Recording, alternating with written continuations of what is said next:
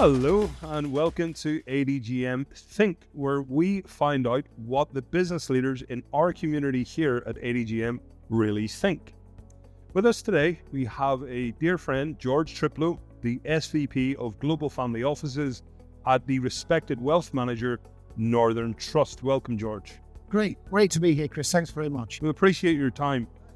Well, as you know, we're going to talk about the concept of a family office today. Now, family offices are an incredibly important multi trillion dollar market sector. But to me, when I think of a family office, I think of a, a private, mysterious, discreet world of mysteries, you know? I think of going to a, a mansion and thinking of a huge wood paneled door and the faint whiff of cigar smoke and you know old hundred year old ledgers on the wall and you know old paintings and just a world of mystery with vaults and safes. That's that's what i think of. Now you do this professionally i just watch the movies so you're going to probably tell me quite a different story.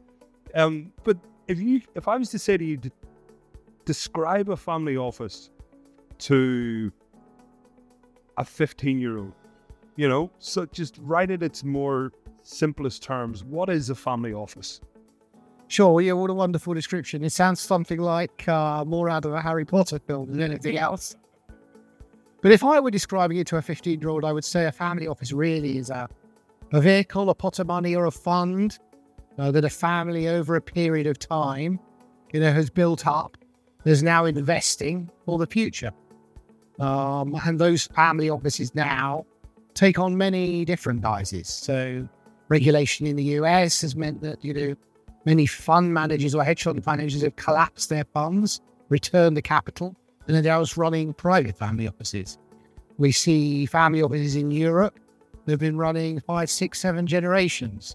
And we see other family offices in emerging markets that have just begun, or indeed, you know, could be termed as virtual, I have very, very few staff, you know, and just money, run money you know, in a different, different way to those traditions. So it's, it's when a family is entrepreneurial together, really. Yeah, or it can be generational wealth that's mm. passed down. If you look at some of the oldest families, you know, that generational wealth is still ongoing. But obviously, with the creation of wealth, as we've seen in the Western developed world over the last 10, 15 years, we know that difference between rich and poor. And we've seen a large explosion or proliferation of families. Yeah. And obviously, this for us in the region, it is a key area of focus, especially yeah. with the way the wealth is created. So, I know family offices kind of vary a lot in size of their activities and scope and so on. Um, but how how big are they? You know, how important are they to economies? Are they? I know some of them might even be, you know, controlling conglomerates. Sure. How I big mean, are they? Look, in this region, when we look at those merchant or royal families that have really driven growth over the last 30, 40 years, these families are conglomerates. You know, they started with very basic trading businesses and now they've diversified to be global conglomerates, invested and diversified across all industries. Mm. So that wealth that the family has, you know, has been ring fenced into a family office and we see that invested on an ongoing basis. But this region, like no other, they've been very, very important because obviously we've seen, you know, large assets flow from energy well. Mm, of course. And I was sort of thinking there when you were talking, if you were to take a an example family office, not anything specific, but an example family office, and you were to describe the structure of it in terms of what asset classes they find most important? You know, do they do they love you know collectible assets or do they love retail or do they love property? What what does it look like and how? What sort of activities? There's no one size fits all, but I think if you think basically, you know, of you know a traditional fund, then most family offices will be invested across all of the traditional asset classes mm. and the non-traditional asset classes. Now, as we know, you know, as finance has moved forward and as we've seen diversification, especially across asset management, these alternative assets, especially when we look at credit, we look at equities, they become more and more exotic. Mm. But then with that, There'll be other things that the family are interested in that may well be art, um, there may be aviation assets, uh, jewels, etc., etc. Interesting. And I would imagine, although the, the, principles of a family office are obviously very across the, the details of their business, I'm sure they employ a, a staff, sure. you know, to run to run thing. What are the priorities of that staff every day? You know, what do they go in? What are, what keeps them up at night? What are they worried about? What are they trying to do? Is it a is it a kind of you know maximize returns? Is it to, to you know protect the existing assets? Well, yeah. So each family office again will be slightly different, but I think that uh, what I would term ten years ago, the talent agenda being fairly challenged in family offices now, as we've seen the way money in the region, especially, has changed at an institutional level, we see highly qualified CIOs seeing that family offices are a very attractive distribution channel or indeed a place to run money. You know, mainly because running retail money or institutional money, you know, has become very, very compliant. You know, family office, you know, not only not does it have less controls, but it has more flexibility where it can invest. So, I mean, their aims to your question really are as well as maximizing return, protecting that wealth for the family.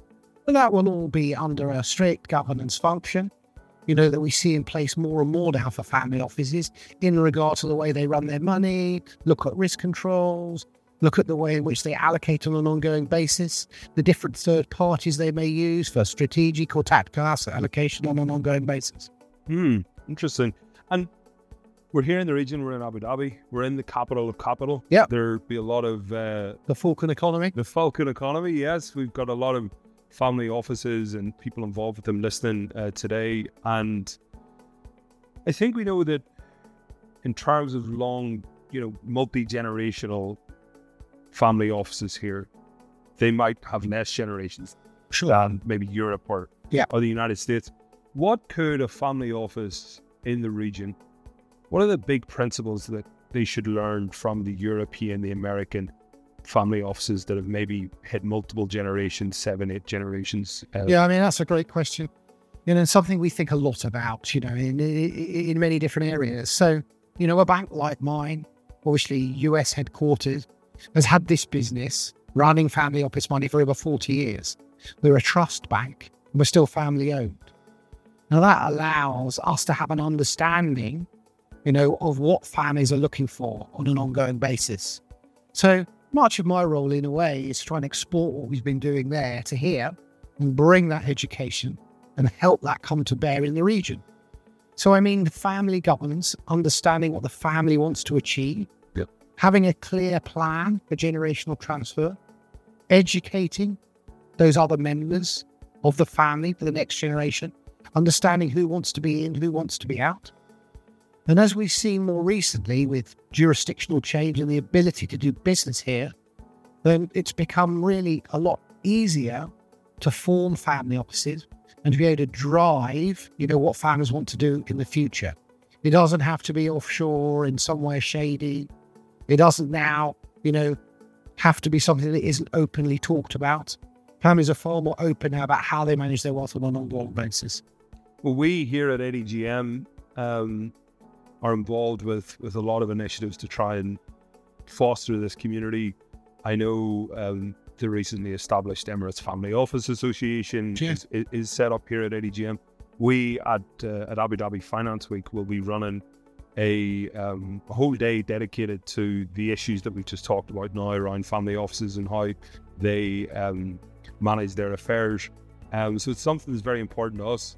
And I know one of the sad parts about this this podcast. We don't have a lot of time. Sure. Stanley, we're we're slightly out of time, but um, I want to thank you, uh, George, for for taking the time to sit down with us to educate us today on the world of family offices. I certainly have learned a few things um, from uh, sitting with you, and uh, thanks very much.